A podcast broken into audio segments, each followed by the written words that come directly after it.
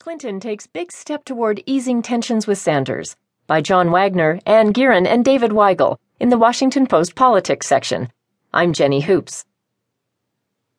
Hillary Clinton took a major step Wednesday toward soothing tensions with Bernie Sanders, embracing key elements of a college affordability plan that was a rallying cry for many backers of her vanquished Democratic primary rival. Clinton's plan stopped short of the free college for all idea pushed by Sanders, but it came